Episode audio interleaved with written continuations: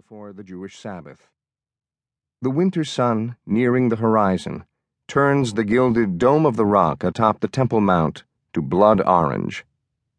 From the east, where the muezzin's afternoon call to Muslim prayer has just ended on the Mount of Olives, the golden dome is suffused in a smudged pinkish corona of dust and traffic fumes.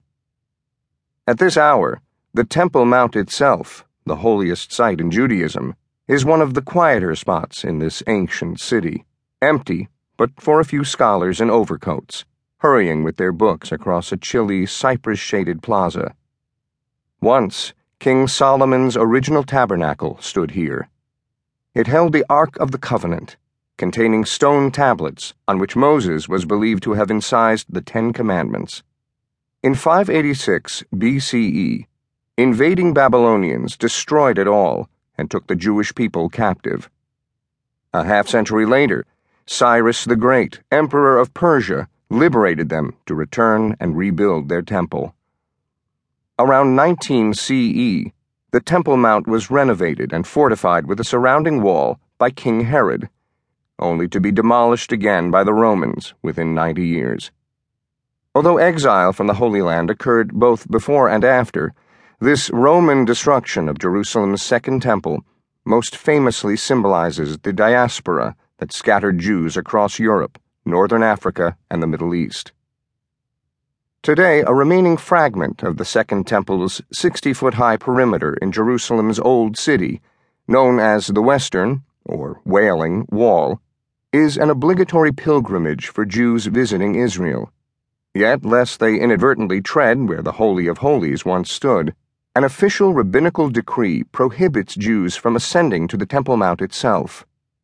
Although it is at times defied, and exceptions can be arranged, this explains why the Temple Mount is administered by Muslims, who also hold it sacred. From here, the Prophet Muhammad is said to have journeyed one night upon a winged steed all the way to seventh heaven and back. Only Mecca and Medina, Muhammad's birthplace and burial site, are considered holier. In a rare agreement between Israel and Islam, Muslims alone may pray on this hallowed ground, which they call Al Haram al Sharif. But not as many Muslims come here as they once did.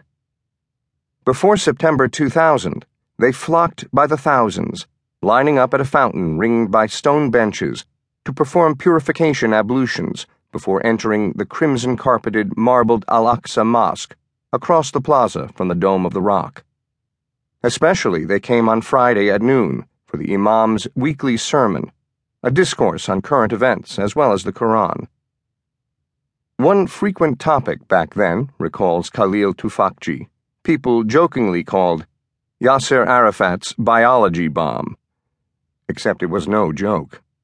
As Tufakji, Today, a Palestinian demographer with Jerusalem's Arab Studies Society remembers We were taught in the mosque, in school, and at home to have lots of children for lots of reasons. In America or Europe, if there's a problem, you can call the police. In a place with no laws to safeguard you, you rely on your family. He sighs, stroking his neat gray mustache. His own father was a policeman. Here, you need a big family to feel protected. It's even worse in Gaza, he adds. One Hamas leader there had 14 children and four wives. Our mentality goes back to the Bedouins. If you have a big enough tribe, everyone's afraid of you. Another reason for the large families, Tufakji agrees, is definitely no joke to Israelis. The Palestine Liberation Organization's best weapon its leader Arafat liked to say, was the Palestinian womb. During Ramadan, Tufakji and some of his own 13 siblings would be among the half million worshippers overflowing Al Aqsa Mosque, spilling onto Al Haram al Sharif's stone plaza. That was before the day in September 2000 when former Israeli Defense Minister Ariel Sharon paid a visit to the Temple Mount escorted by a thousand Israeli riot police. At the time, Sharon was a candidate for prime minister. He had once been found willfully negligent by an Israeli commission for not protecting more than a thousand Palestinians.